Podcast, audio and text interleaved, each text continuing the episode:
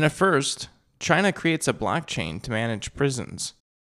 The Chinese government, who recently suspended all mining and use of Bitcoin, is embracing the fundamental technology powering the cryptocurrency, blockchain, to manage a prison system. The Chinese media reported on December 10, 2021, that 21 prisons in eastern Jiangsu province had successfully passed the Ministry of Justice's quote smart prison review process, which is the last step before initiating the blockchain tech. The prison system's blockchain utilizes smart contracts. Smart contracts, in essence, are all the rules for any situation. So let's just say you have some disorderly conduct while being in prison. The system itself can then issue you five more years on your sentence, or keeping track of you once you leave prison and need to interact based off of paroles or anything like that.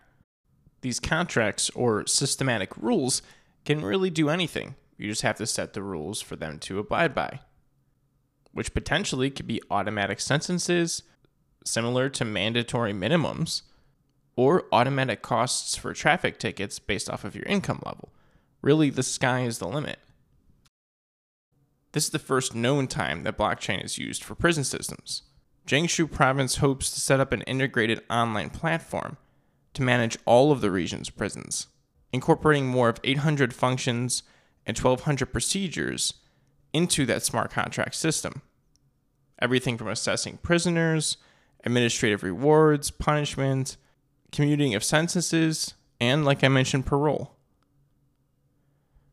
Blockchain has a lot of potential in the future, some of which is rather dystopian.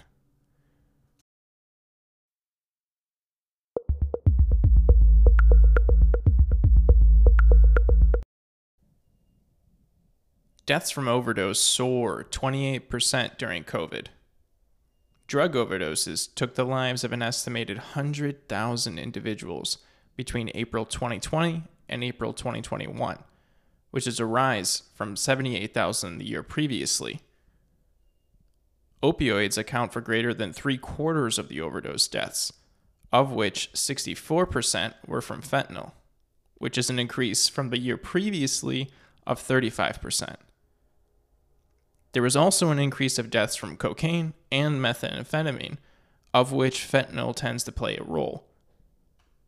In a survey of primary care physicians, 94% of them reported seeing more patients experiencing stress, anxiety, and other mental health issues, which have been shown to raise the risk of drug misuse and drug disorders.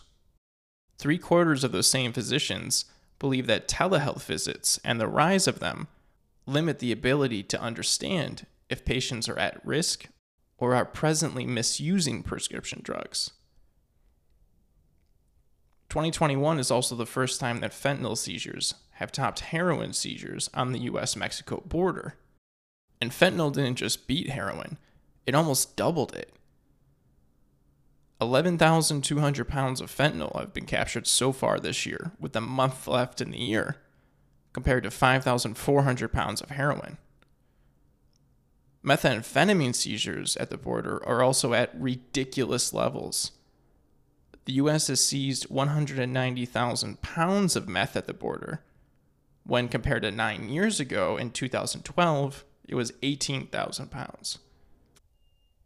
Between all these numbers and percentages that are getting thrown out there, one thing is for certain the relationship between drugs enforcement, capture, and now overdoses is one that is getting continually more complicated and continually more ignored.